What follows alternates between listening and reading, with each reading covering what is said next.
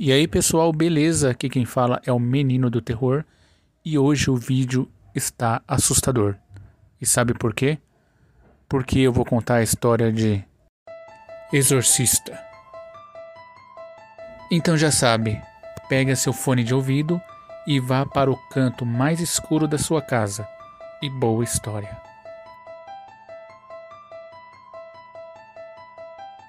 Tudo aconteceu com a menina Regan, que encontrou um artefato antigo na sua casa, no porão.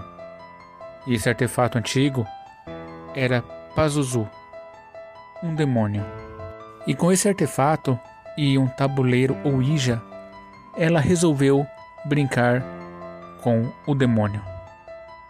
Ela estava achando que estava conversando com outra pessoa ao jogar o tabuleiro Ouija, mas na verdade ela estava apenas dando permissão para ele entrar no seu corpo.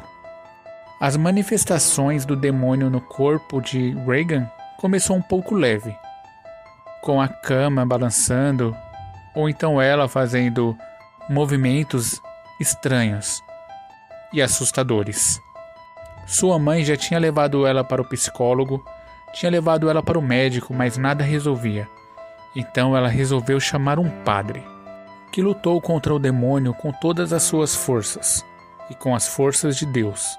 Porém, a Regan já estava totalmente destruída.